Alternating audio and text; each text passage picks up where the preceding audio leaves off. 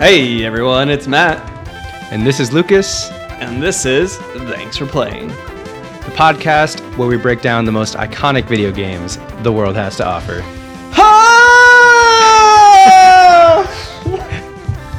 I just know. Okay, I know that's the reason it's funny. It's always funny, but the reason it's really funny right now is because you're yelping in a place you probably shouldn't be yelping.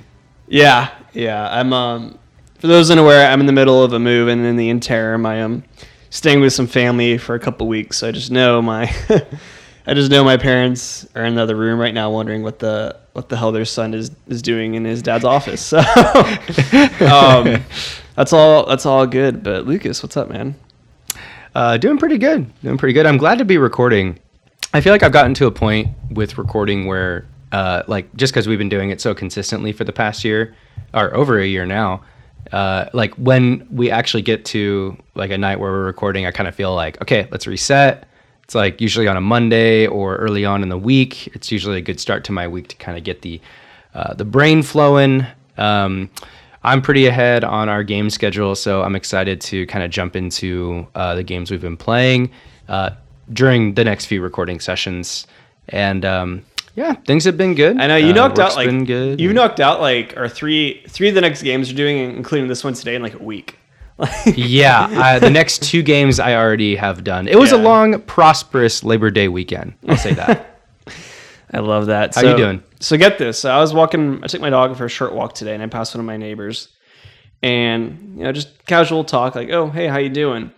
And here's what they said. I've never heard this before as a response to how you're doing. They said, "Oh, what's up? I'm top shelf." Ah. Wait, what do we think of that? So I, I top shelf. You said I'm Top, shelf's a thing. I You know that's a that. thing. I mean, I know it's like a thing, but I don't know. I've just I was kind of blown away. I've never I've heard never heard anyone say top shelf in response to how's it going. But I, I know that's top why I was shelf. blown away. I was kind of shook. Yeah. Yeah. Did, did the, the neighbor say I am top shelf, or they just said top shelf? He just he just looked at me and said top shelf. it was crazy, wild. bro. I didn't. I literally said nothing back afterwards because I was so shook. I think I just Andrew- stared at Andrew him and just kept walking. Andrew in the chat said I'd switch neighborhoods. Switch.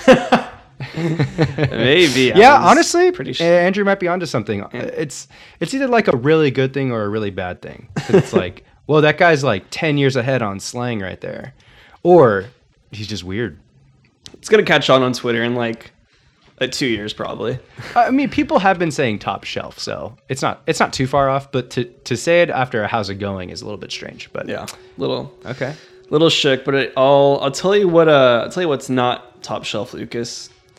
Um, Brothers, A Tale of Two Sons. That is right, everyone. Today we are talking about the number one family simulator. Fa- just family. Just family simulator. Brothers, A Tale of Two Sons.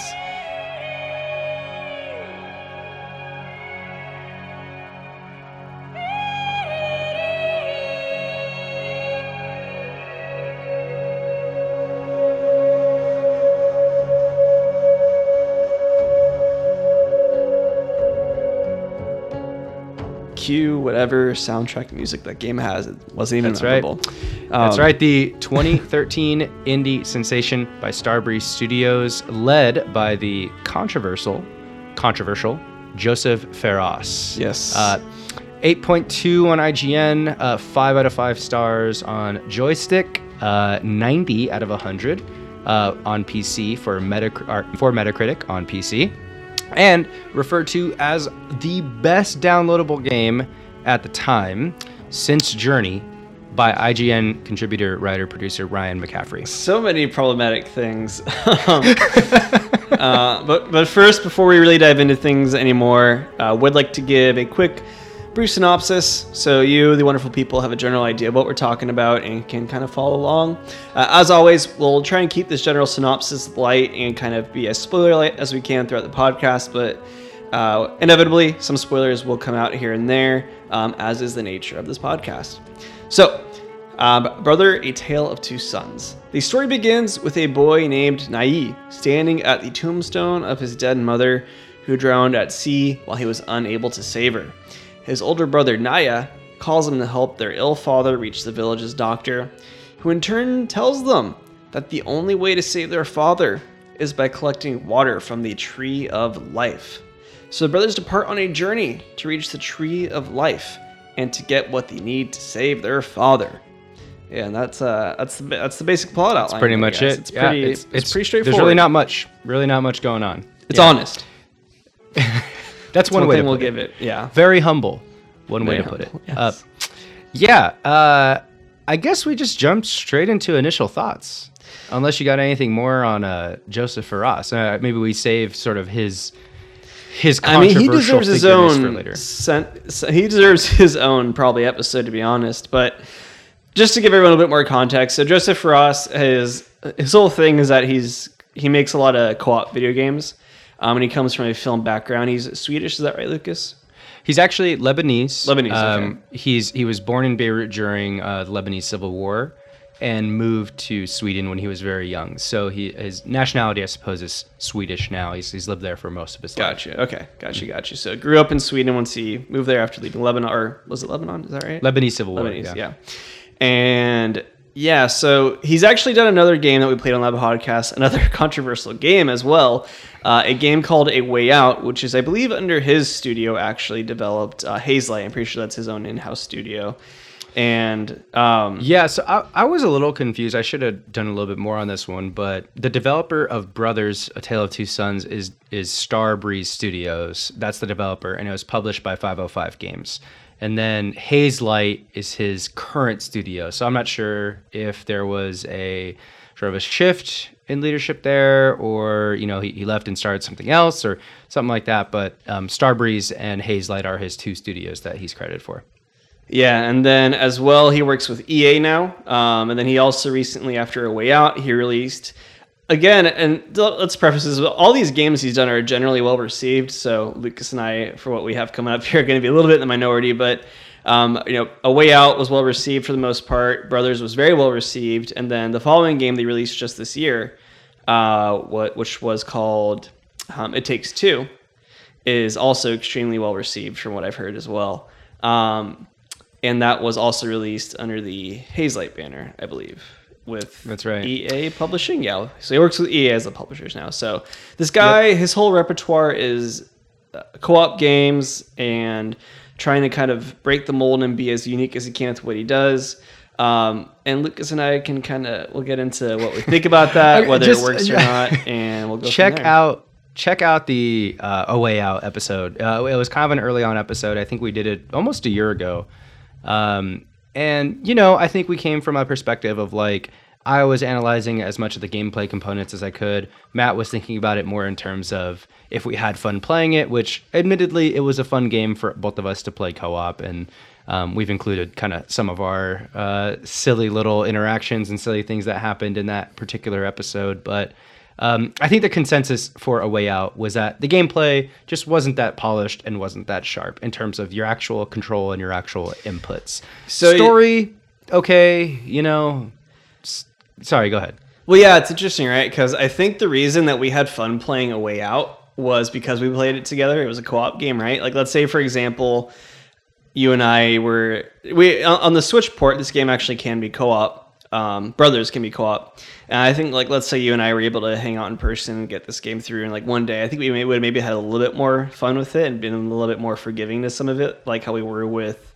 Um, with uh, a way out because I mean obviously if we're playing it together we're gonna have a little bit more fun but I think the fact that this was a very janky like non-co-op game that probably should be co-op um, though it played it Yeah. individually I think that might have kind of affect our opinions on it too and I want to preface I'm not some of you may be thinking now like oh Matt and Lucas just didn't play the game the way it was intended to be played no this game was actually originally made only single player and then you controlled each character yourself Right. uh, co-op was actually something that was only recently added on to the Switch port, which came out, rel- you know, much after 2019. else. So six years later after the original. not not with the originals at all. Um, so very different in that regard. But Yeah. we can get into it a little bit more. Um, also, really quick, I just want to mention some of the awards this game got is just nutty.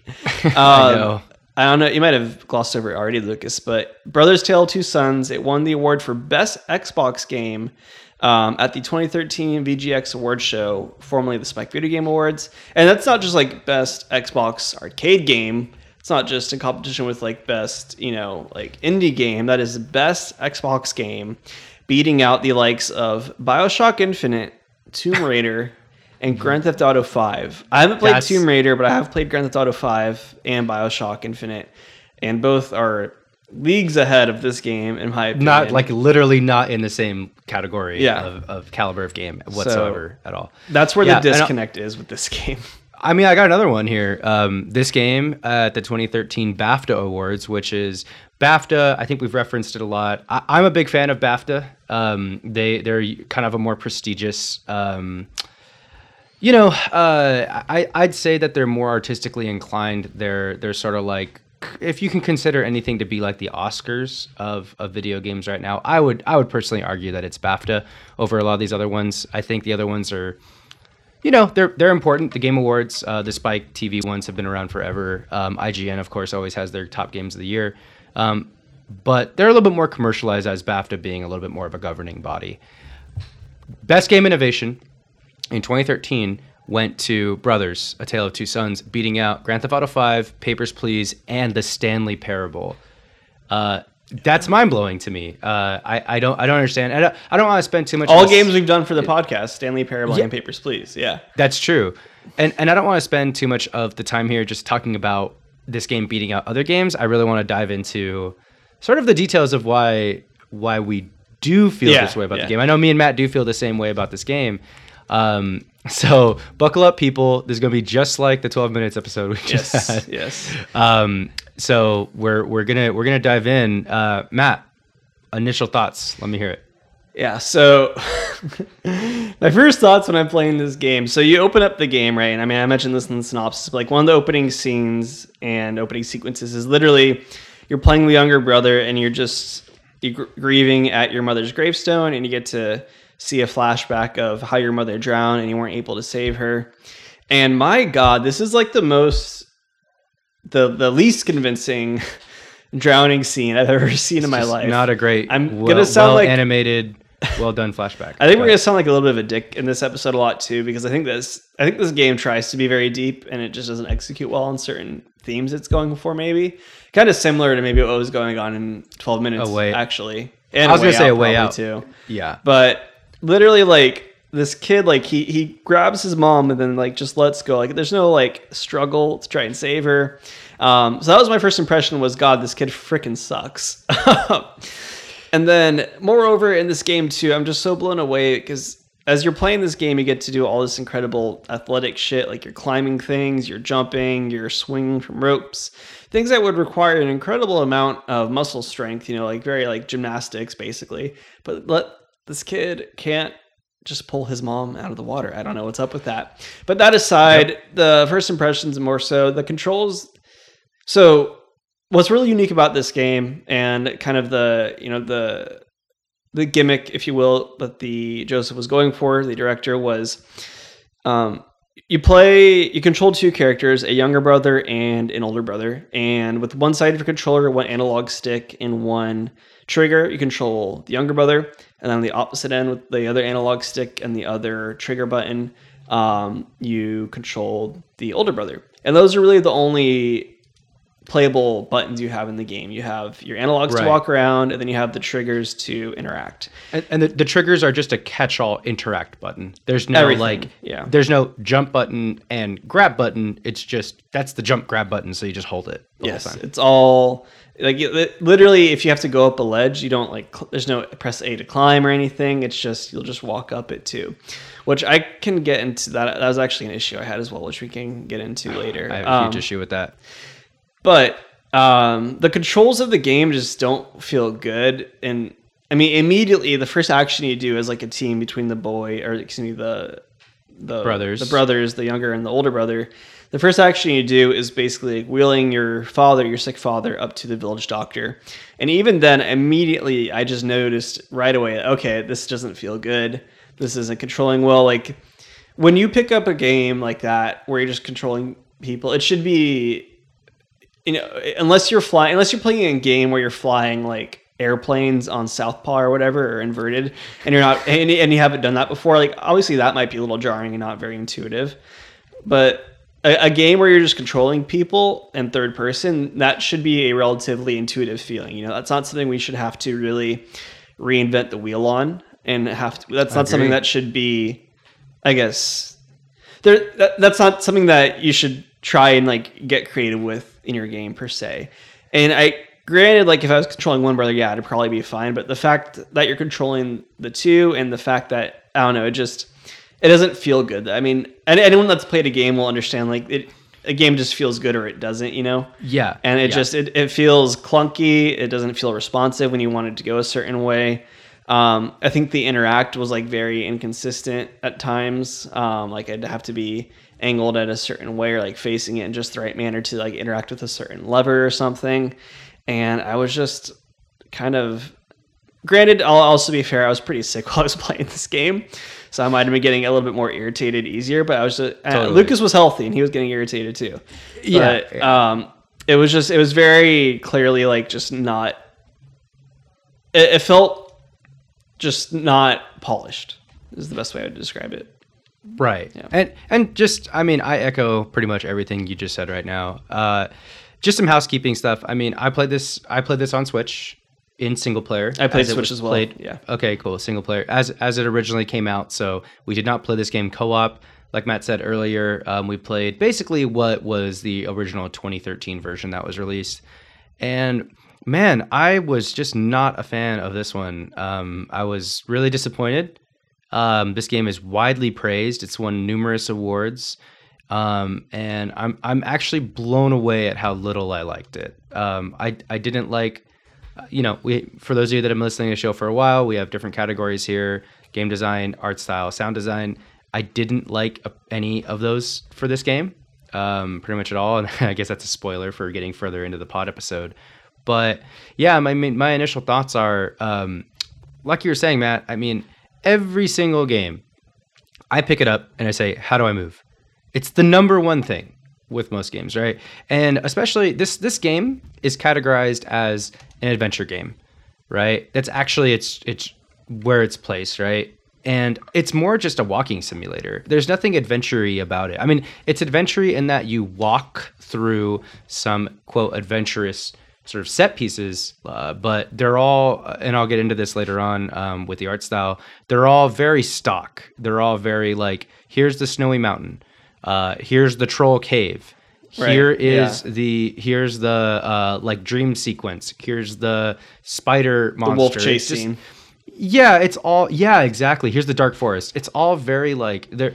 It's extremely cliched and and like just plays on like a fable style fantasy genre thing, um, and doesn't give any of itself any liberties. It doesn't do anything original in terms of like where it goes. Um, it's a walking simulator game. Uh, I, I truly, it just is a walking simulator game where every single action takes both the older brother and the younger brother. So it, there's and there's no changing. There's no alternate routes. There's no choices in what you do any of your inputs for. So if you go up to some ledge that you can't get up, you just walk the older brother up there, and then you walk the younger brother up there. You push both buttons, and now the younger brother gets thrown up there or Yeah. whatever. It's it's a very rudimentary way to think about here are two separate characters that you're controlling at the same time. It doesn't actually ever feel that way because there's nothing that separates it from being what would be just a one single entity in any regular walking simulator game, like a Journey, which we have done for this podcast as well. Um, a game that has really great movement and incredible art style and looks amazing and is just I mean, if you want to know more, you can go ahead and check out our journey episode as far as comparing walking simulator games. But like this game, the core of it is supposed to be two brothers that you're controlling at the same time, two separate entities are needed to accomplish certain tasks. But because the tasks that you're doing are so minimal, it doesn't even really end up mattering that there's two of them, in my opinion. It just felt like a long, gimmicky way to accomplish the same thing that you would accomplish in any regular game. The only time and I know you'll agree with me on this one, was at the very end. after, and again, we're in spoiler territory. Um, after the older brother does die, and then the younger brother has to do some tasks on his own, then it kind of like comes full circle with the control scheme, but only for Yeah. like five seconds, literally. And it, it doesn't, it's not a big enough payoff uh, to make up for three or to four hours of just lame walking simulator gameplay. Yeah, and I mean this kind of rolls into game design too. But something you mentioned as well was just how when you're you know you're, you're not like interacting like jumping. There's no jump button. You're just literally walking up these ledges, right? And in a way that makes the game, am I? It makes the game disgustingly linear because there's no creativity like there's no it, it, there's no thinking that has to be done on the side of the player because there's no oh what ledge can i jump up you don't like explore different areas you just you're, just walking up to different ledges and seeing oh well will my character go up this one? Oh i guess they do. This must be the right way to go. Or there and there could very easily you know be another ledge you know on the other side of the screen that also looks climbable but, but it's not because that's just not where you're supposed to go. And we kind of brought it up a little bit too and i'm not sure where a good place to bring it up is so i want to bring it up now. Uh, Ryan McCaffrey from IGN compared this game to basically calling it just as good as Journey. And I'm not even exaggerating. Like, I'm actually, I- I, think that's rude. I think that's genuinely rude and insulting to the team at Journey and the game that Journey is. I mean, for those of you that haven't played it, play that game. Go listen to our episode on it. That game is absolutely incredible. I consider that game almost like a spiritual, like meditative experience. It is so good and the best, if you want to call it a walking simulator, the best walking simulator game out there, in my opinion. Absolutely incredible. And it's kind of funny because even while I was playing this game, uh, the whole time I was playing it, I was thinking to myself, this kind of feels like it's trying to be like Journey, but it's just really bad and not even close to it. And Yeah. to see a fucking IGN pundit come out with that and try and Yeah. try and Yeah. compare it to Journey is just actually it makes me upset. Yeah, I have the article here. It's a 2012 uh, article by Ryan McCaffrey at IGN, and the headline is "Is Starbreeze's Brothers the Next Journey?" Um, and the byline is "For once, movies and games collide in a good way." And uh, McCaffrey goes on to talk about the um, the world building in the game and the, the interactions that you have with the NPCs in the game, which I think are extremely surface level and really not that great. Which is I was, something that a lot I was of reading it and like you didn't even play the game and like Yeah, have you a heard lot it of- like like there's so many other games that like bring movies to like fucking Heavy Rain was out before this thing I think that came out in 2011 like Dead Space was out before this. Yeah, there's so many other, like, literally like every. Call of Duty was out before this. Those are like literally those are literally like playing an action video game. yeah, and this is like I I don't know what movie this game is trying to be. If if this game was trying to be a movie, it's just like a lame straight to Netflix fantasy like TV show. It's Yeah. it's nothing. There's there's nothing unique or brave or challenging about the genre that it's in, about the setting. Um, I mean, at the very end, the older brother dies. That's the big thing that's supposed to be like very heartbreaking, but it's it's not truly a sad thing that happens because it's sad by nature of an older brother dying is sad to a younger brother, right? And I don't know, Matt, you you have you're a younger brother to an older sister. I have two older brothers. So if this game is going to emotionally hit for anybody, I believe that it should hit for somebody like me. I think. And Joseph Fares is also a brother. His, in fact, his brother Fares Fares is an actor that's been in pretty much all of his movies. Dude, I, I, was the note, I saw that and I was like, is, it, is that really his name? Like, yeah, yeah, it is. And and uh, well, at least ver- at the very least, his stage name. Sure. Um, and Fares Fares also played Leo in A Way Out, voiced him. So Did he? It's like Wow. Joseph. I, I think really his. If you wanted to call Joseph Fares uh, a, a auteur video game developer, he's he's thinking in terms. He has a very close relationship with his brother, and he's trying to establish that and create that through the games that he makes. I respect that. I get that. But to me, this game, you know, coming from especially a film background, it's like if you're trying to create sadness within the audience, then you have to earn that. You can't just say, "Hey, dead brother, look how sad that is." Like it actually feels like the older brother deserved that death because he actually like he got them in that mess in the first place. Yeah, exactly. So Yeah. even within the context of the story, you don't even feel that bad for the older brother. You almost feel like this idiot. Why did he? Yeah, and for full context, the way he dies is they get basically the the encounter this girl that's being like sacrificed or like in a ritual or something, and then you save her, and then she leads you to like a cave and is like very blatantly flirting with the the older brother, like kissing him and stuff. And then she tries to lead him in the cave, and then the younger brother is like, "Bro, no! Like, are you kidding me?" And then, of course, the older brother is like, "Yeah, we're going in there." Yeah. And the second they get in there, she transforms into a giant spider, and tries to kill them, and they defeat her. But in the process, the brother The older brother dies. The older gets brother gets stabbed and um, gets a wound. But it's not even a epic or meaningful death or wound that he sustains in that moment. It's not like he's saving anyone per se. It's just like an afterthought, right? You know, it's not like he pushes Naid out of the or whatever the younger brother's name is out of the way. yeah. It's just oh, like this. You know, the spider leaves one last punch and happens to be on the older brother. And Yeah. it's just and to up to that point, depending on how fast you've played this game, you've probably been playing for two and a half, three, two hours, something like that. And that's not enough time to build any kind of connection with a character to make you feel bad when they die, other than the fact that it's like a brother. And beyond that, too, I mean, let's pretend there was I mean, it, it is possible to build, you know, maybe a good connection with a character up to that point. But with like the dialogue that they have in the game, it's just not happening because the, the only dialogue is gibberish. It just sounds like Sims talking, right? So there's no actual character development. The only character development is maybe a little bit at the end, when the younger brother finally swims. But other than that, it's it's a very flat game the whole way. There's no real beats, you know, like emotional beats, other than oh, the mom died in the beginning, now the brother's dead. Th- th- Those are your two beats right there, your emotional Right. beats. yeah, Um, exactly, It's, exactly. it's a very flat game. Exactly. And uh, just to round out on game design, I'm going to just kind of throw one more thing out there. Um, I understand the game is not meant to be a technical, challenging game. Um, there's no, it's not a difficult game at all. And um, it's not really trying to be challenging whatsoever. And I get that. But if if you're not offering challenge, problem solving, or anything for the player to kind of chew on, um, in terms of game design, then what are you trying to push? What what point are you trying to make with your game design? You know, maybe you're trying to push an idea. Maybe you're making the game simple in order to focus on story or world building. We see that in video games all the time. It's like this game isn't difficult.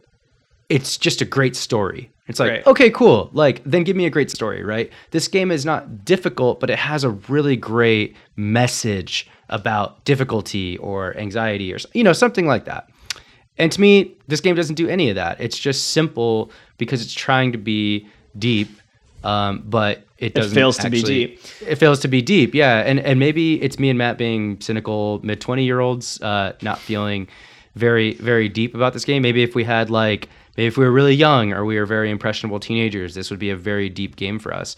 Um, maybe if we had you know a brother that or a sibling that did end up passing away, maybe that's a very, very hard thing to deal with, and that's very touching, and it's tough.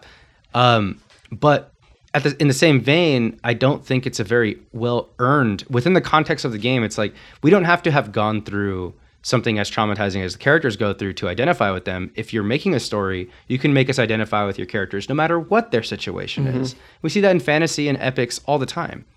Um, and I don't know. I it just really bothers me that you know you you you could really if, if you're gonna make your game simple it's I mean Journey's simple. There's nothing technically challenging about Journey. I know we keep going back to it, but there's nothing very challenging about it. But it has a very clear message uh, that can be open to impression.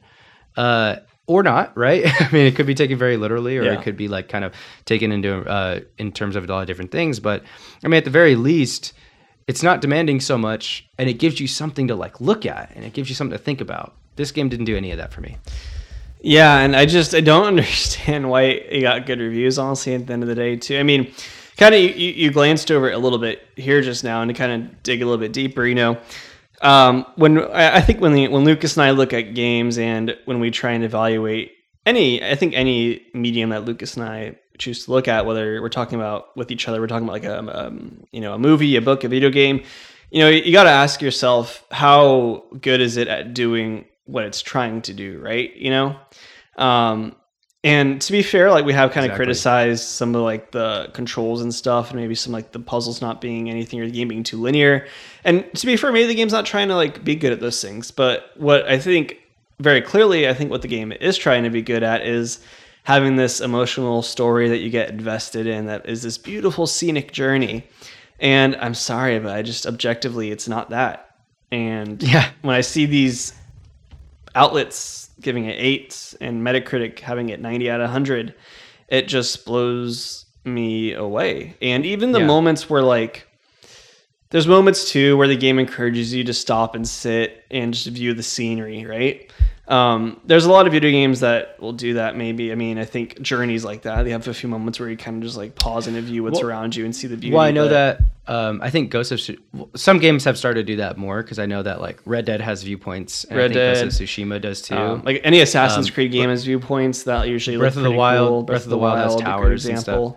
But in this game, I mean, the the art's not good. I mean, the graphics aren't good. I mean, I'm not saying like, and I get that the game was released in what 2013, so obviously it's going to be a little bit aged in that regard. But I mean, shit, Journey came out in 2012 Twelve.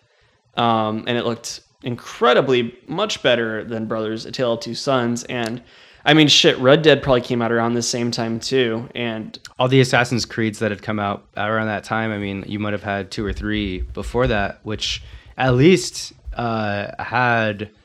I mean, they were using on a they were using a completely different engine and had a, a way bigger budget. But I mean, I guess Journey would be the best comparative thing because it was also an indie game. But it's like if if you can't achieve the realism and the scale of something, it's like, an why would you try and flex that? Like, why would you try and flex ex- a shitty viewpoint? Exactly. Go, go, you know, pull some tricks with your art style. And I guess we're getting inadvertently into art style here, but you know, if you're if you're an indie game and you don't have a large budget, you can't go for the scale and the realism of something like a Red Dead or an Assassin's Creed world.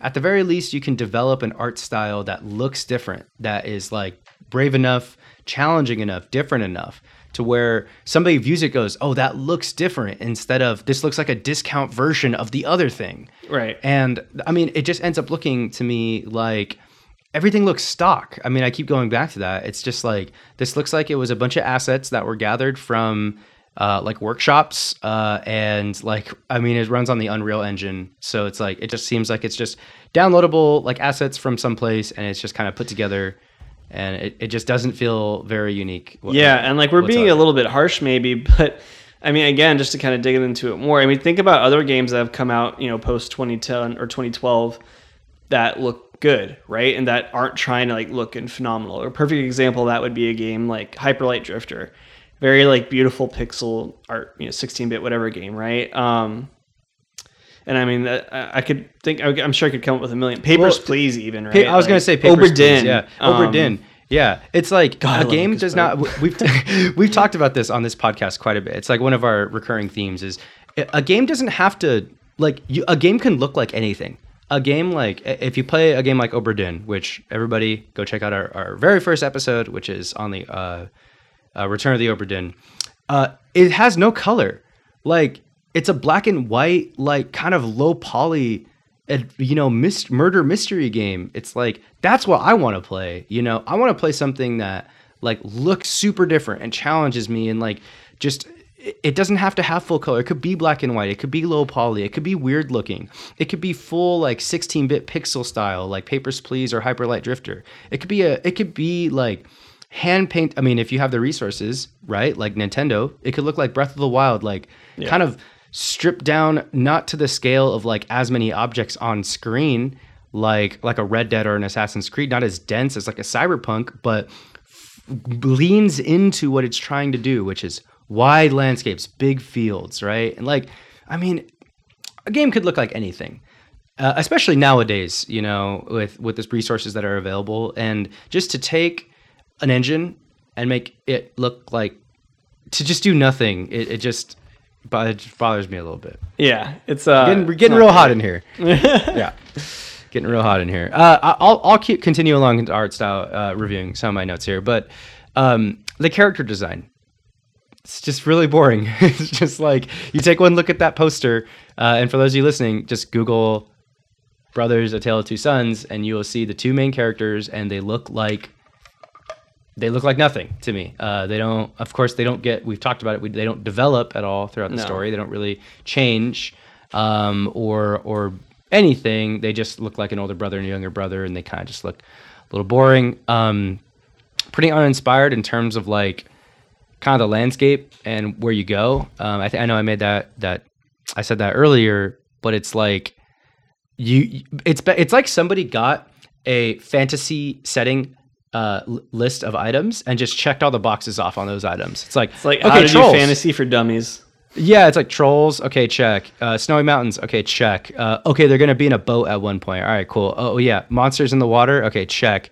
Oh oh, cult people gonna sacrifice a, a woman. Okay, yeah, check. Um, how about a mine in a big cavernous mine with trolls inside of a mountain? All right, check. And like, it it just checks off all those boxes, and then does nothing creative with the those boxes. Right? It's just you go inside that cavernous uh, mine. There's not even any lighting effects in there. That that I, I know I told you that earlier, Matt. It's just like you'd think that if you were in a dark cavernous place in a video game there would be some sort of dramatic lighting. Maybe everything's lit by flames. Maybe sunlight is peeking in through cracks in the side or maybe it's reflecting off the water that's streaming through the bottom of the mine. Anything anything. No. In No. this game it's just a flat looking lit fully lit thing and you just walk through it. That's that's what the mine looks like. It doesn't distinguish itself at all. It doesn't feel different from any of the other areas it doesn't even i can't even call out like specific music that changed or made an impact on me during that specific time Yeah, and then beyond that too, I mean, just the character designs are bad. The trolls are very like just look very boring. Um, the Spider Woman is very boring. oh yeah The, the only part that was like kind of interesting and cool was at the end the or towards the end of the game you encounter like a giant battlefield that had literally giants fighting. That part was kind of cool. Just seeing them it was like they were set well. I think I talk a lot about set pieces. Like if I I, I kind of try and think of it like the set design of like a play or something, and I thought it was set up well. Um, that's like one of my only bright parts of the game is I thought it was designed set was designed well. Um, but other than that, like yeah, everything was just boring. Stock lighting was boring and bland. Um, yeah, just not not good, not good. All right we're we're man i, I feel bad. I think we're like really we're really yeah yeah yeah that's true. I mean we're really going in here. It's just i guess we're going as much in as we did with 12 minutes. Um yeah i guess lesson two any any uh, game developers out there that are listening to this way down the line because we're if we ever get if we ever get there you know make your game nice to look at at the very least and at least nail that sound design I mean, for And God's sake, overlook at least this game didn't go into incest. Like, give them that. God, that would have been weird. That'd have been really weird Yeah. uh, with this one. But yeah, I mean, it- a game doesn't even necessarily need like a, com- a complex story. Video games as a medium are, are in this really unique zone. And I, I've been thinking about this a lot lately since we've been playing so many of them. Is you you don't and we've we've played older games too. We've gone all the way back to Super Nintendo era and played Super Nintendo Chrono Trigger. Your game just needs to sell what it's selling well. It really doesn't need to like build the greatest looking or realistic looking thing, right? Like um, right now, one of the games we're playing and uh, we'll be announcing in a couple weeks is a GameCube game. Um, and I just finished playing it. It's going to be one of our games in October.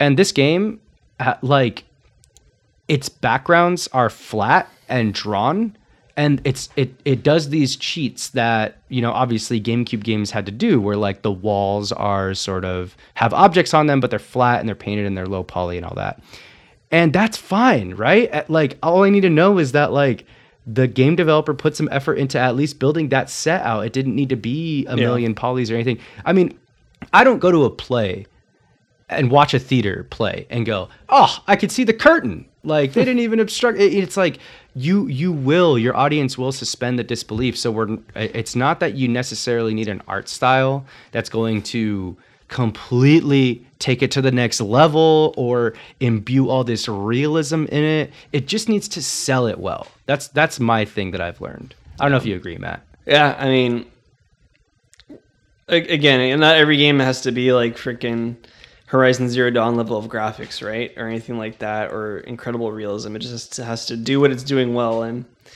when your game looks like it was all taken from stock photos, you know it's not doing what's supposed to. You know it's not selling. Uh, I want to move into sound design because I don't know about you, Lucas. I have. I was thinking back on my notes. I was writing up my notes earlier, and I was thinking back, and I have I have literally zero memory of the soundtrack. Do, do you have more positive things to say? Or? no, I don't. I don't have anything on the soundtrack. Uh, sound design, nothing really there either.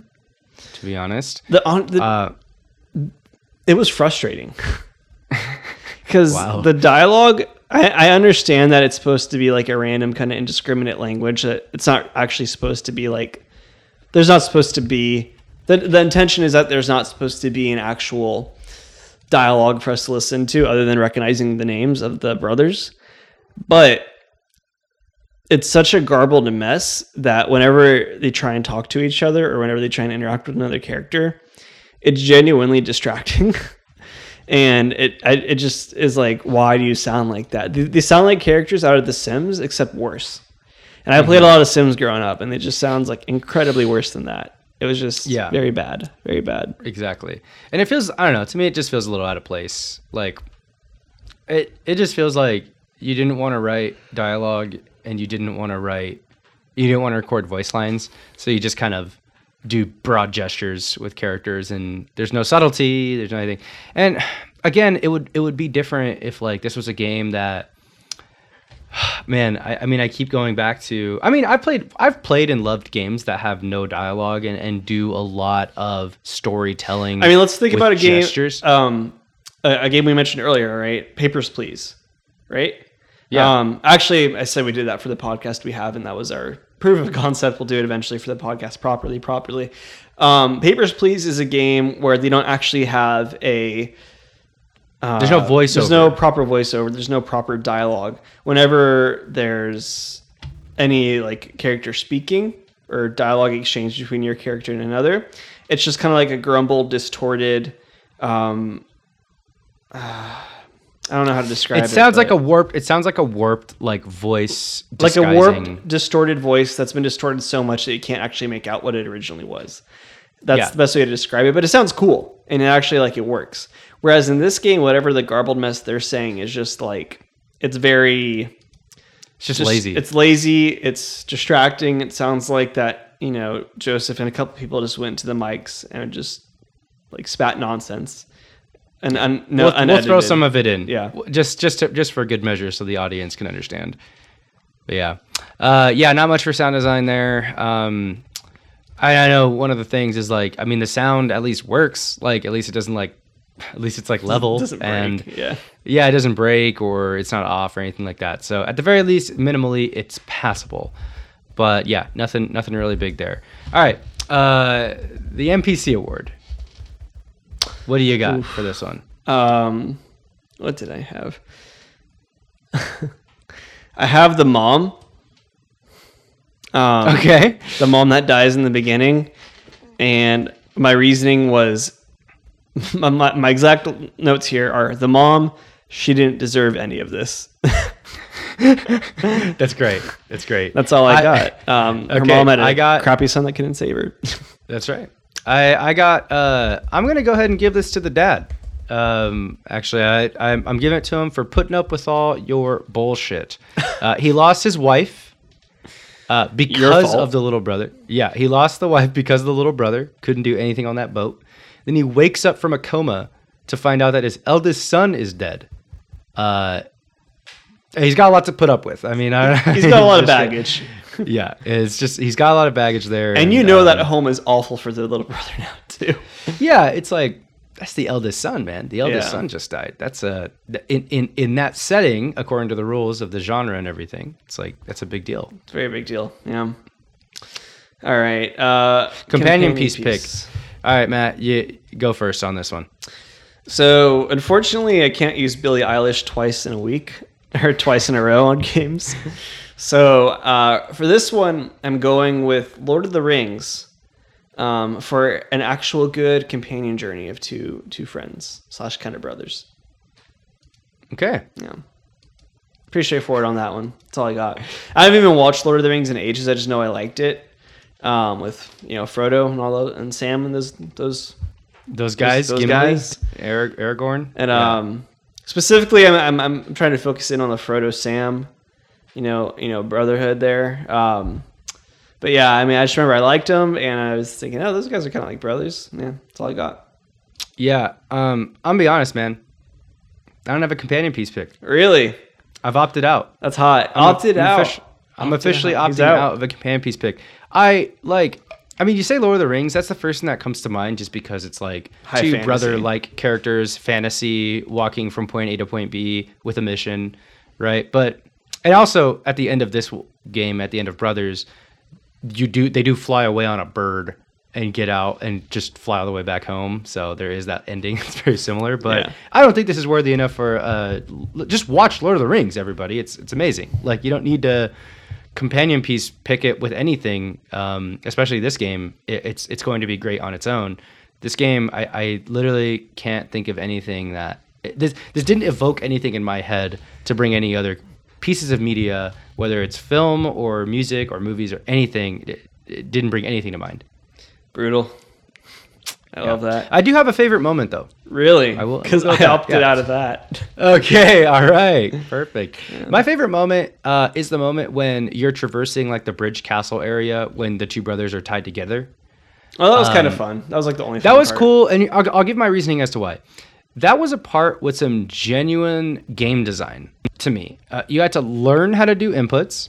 Uh, you had the risk of actually dying and losing, um, and you got better at it and smoother as you learned how to do it through that level. So if you consider that to be a level, it's like, hey, we're going to introduce this mechanic to the level. You have to learn how to utilize this mechanic in order to uh, traverse this area. And as you traverse that area, you get better at the mechanic all the way to the end point where you if you make any one mistake, you'll just you'll just die and you'll have to kind of start all over.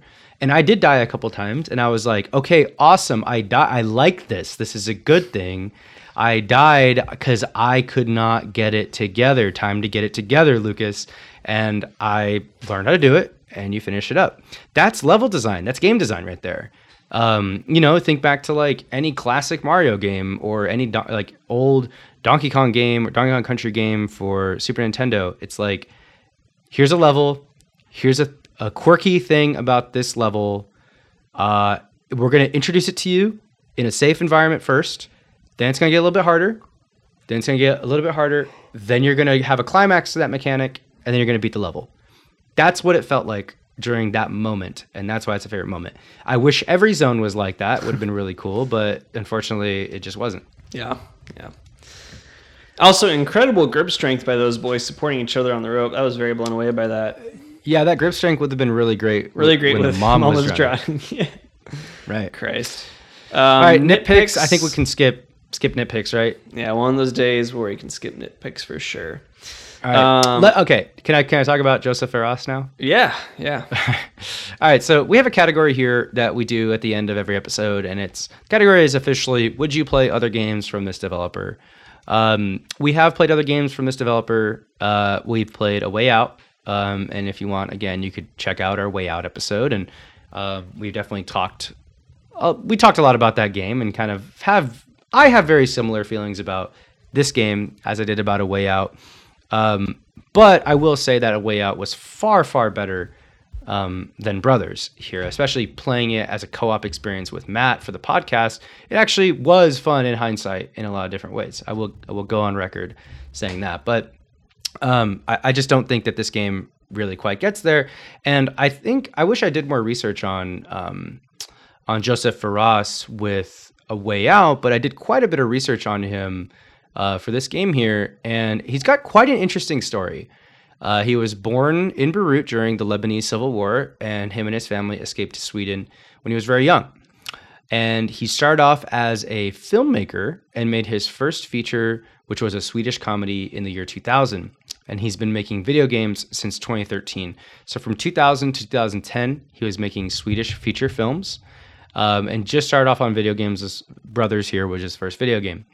Um, and Joseph Fares is really known as a very cocky and kind of somewhat controversial figure in the space. Um, best known for a 2017 Game Awards stunt he did pull.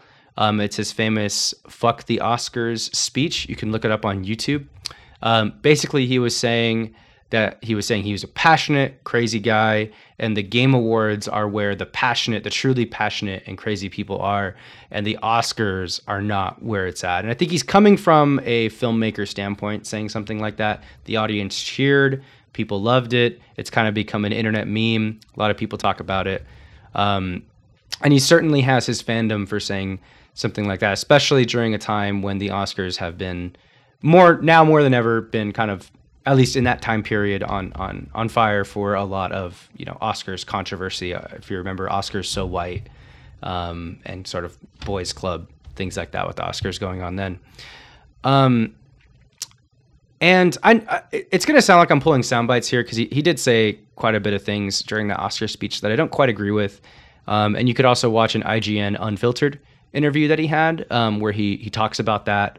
Um, I certainly certainly recommend giving that a listen. It's about an hour long interview, um, but he talks about that that speech at the very beginning.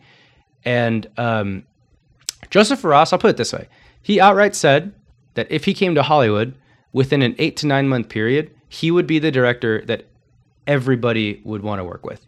Everybody.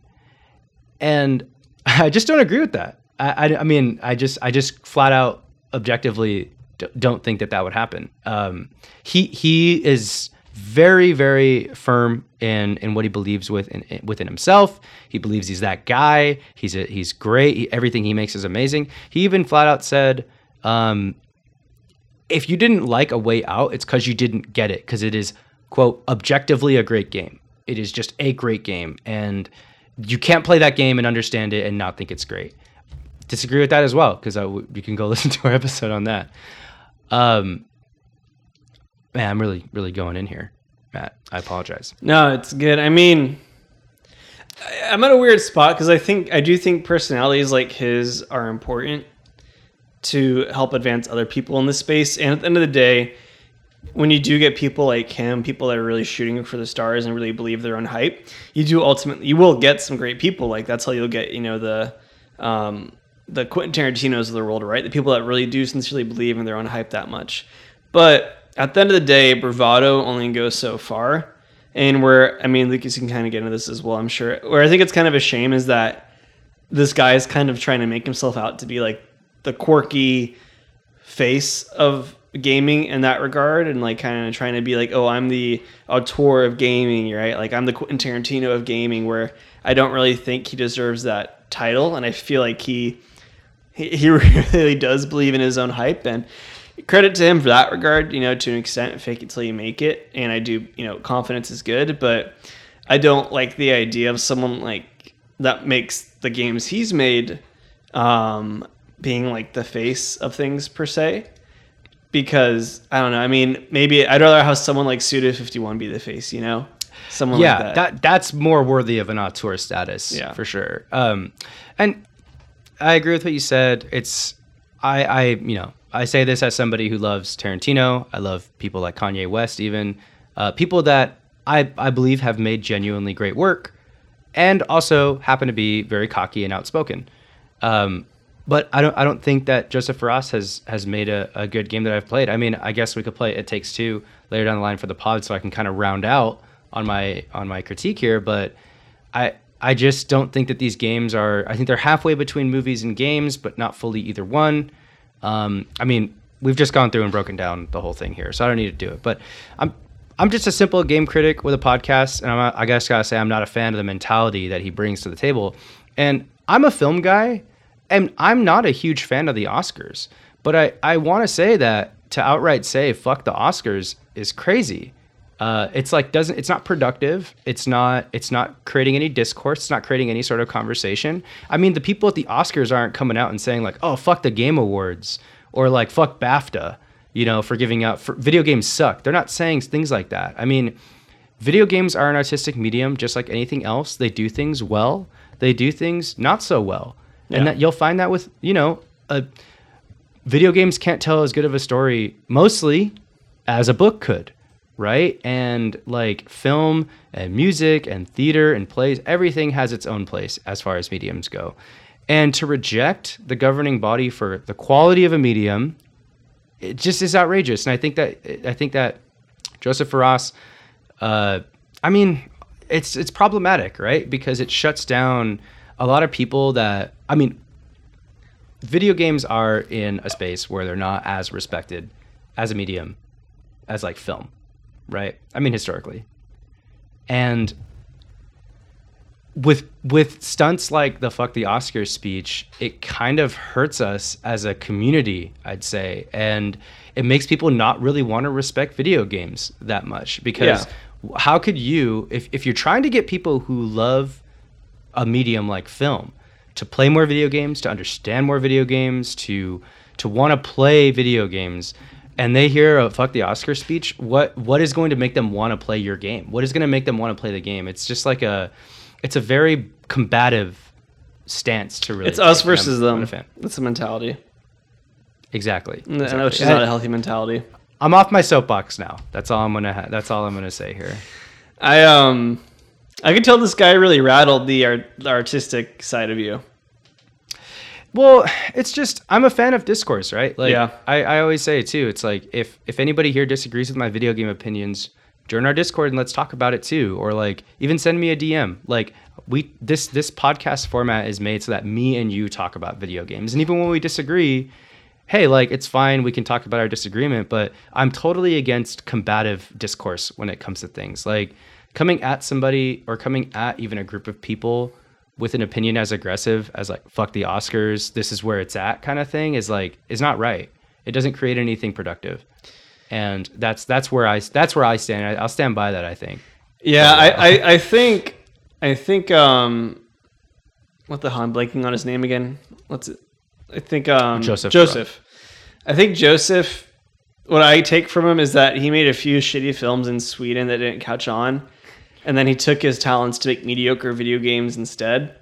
And now he thinks he's the shit in video games. And I think this is his way of getting back at being probably not a great director. Um, now, to be fair, I know Lucas and I are in the minority again on this. Um, this game overwhelmingly got pretty good reviews. Actually, let's take a look at a few. IGN gave it a 8.2 out of 10. Joystiq gave it a 5 out of 5 stars.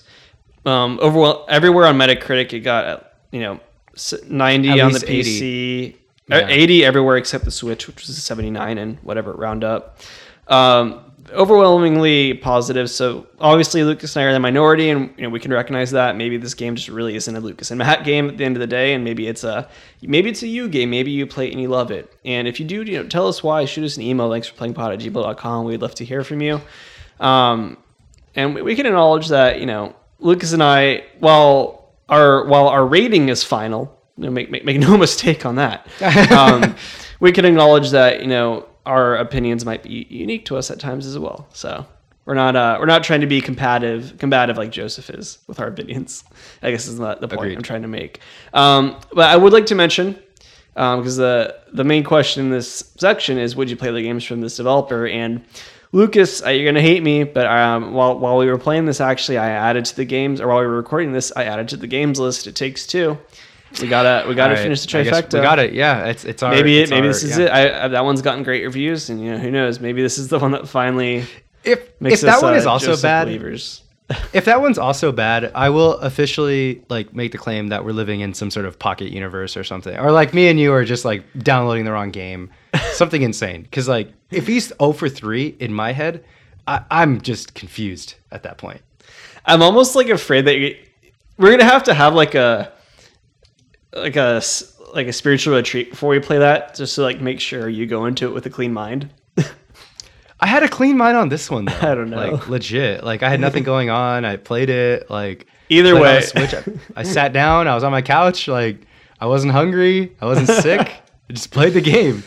Well, either way, the answer for both of us, would you play their games, is yes, because I'm going to make Lucas play it Takes Two.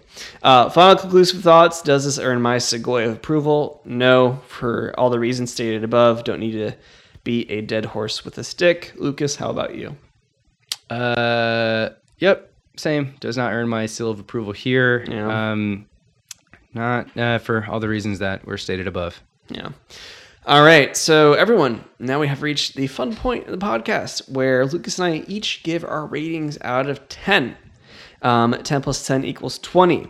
Um, this rating usurps all others, usurps IGN, usurps Metacritic, upset or usurps any other gaming outlet. Usurps, usurps, whatever. Usurps. Usurps. Is it not usurps? Uh, no, no, no. Usurps. Have you not have you not listened to watch Game of Thrones? The usurper Robert Baratheon. The usurper. Yeah, it's usurper. Whatever. I just I just just googled it. It's okay. Usurper Eren Yeager. oh, I can't wait for that to come back. Um, all right, so we Lucas I give our ratings out of ten. Uh, we add them up to get to twenty. We'll see where we land at. All right, Lucas.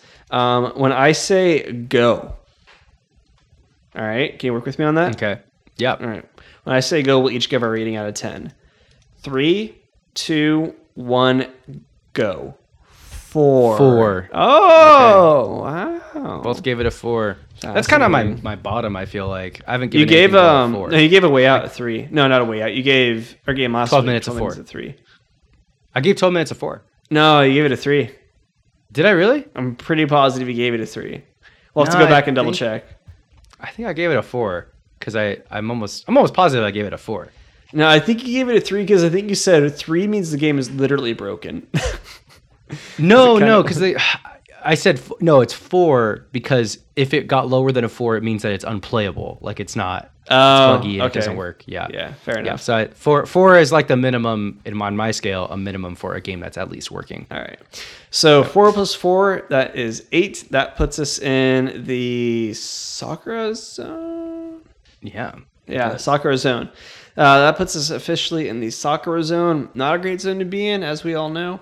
Um, maybe if we're talking like late Shippuden Sakura, it could be better, but uh, still not great. Still not great. We're talking um, the Sakura that made fun of Sasuke and Naruto for being orphans. That is the Sakura we're talking about here.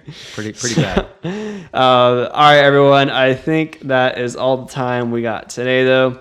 Uh, as always, everyone, um, I didn't I didn't do our little self-service plug in the beginning, self promo, but uh, we do have a Discord. It's a lot of fun, and it's a great place to come chat with Lucas and I and meet uh, the community. We have a lot of great people in there that love to just hang out, chat about video games, chat about that latest episode, hash out thoughts. It's a good time.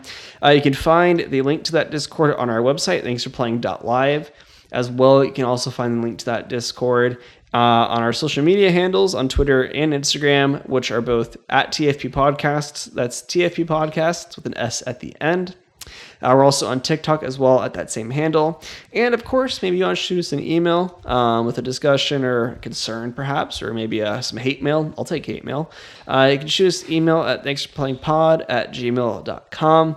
And as always, if you're listening on Spotify, remember to follow the podcast. If you're listening on Apple Podcast, remember to leave a review, you know, and uh, subscribe to the podcast there as well. And hey, if you leave a review, leave a review, tell uh, tell us what Girl Scout cookie we would be.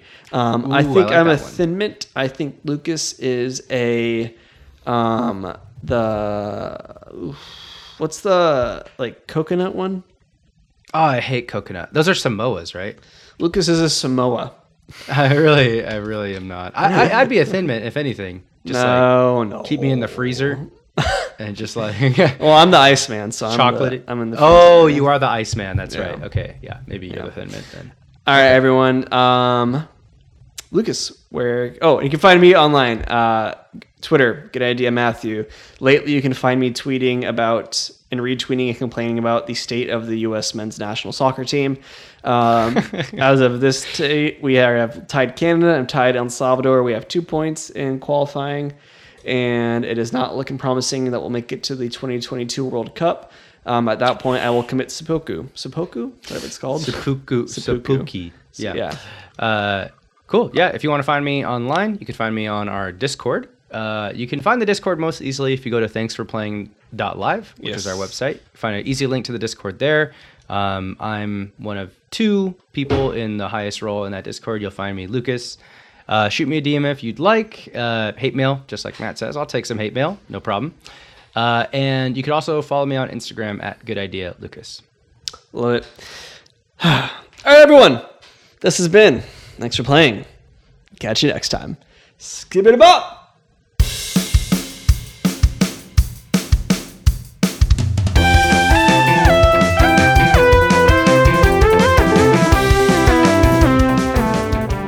Thanks for Playing is a production of Good Ideas Only.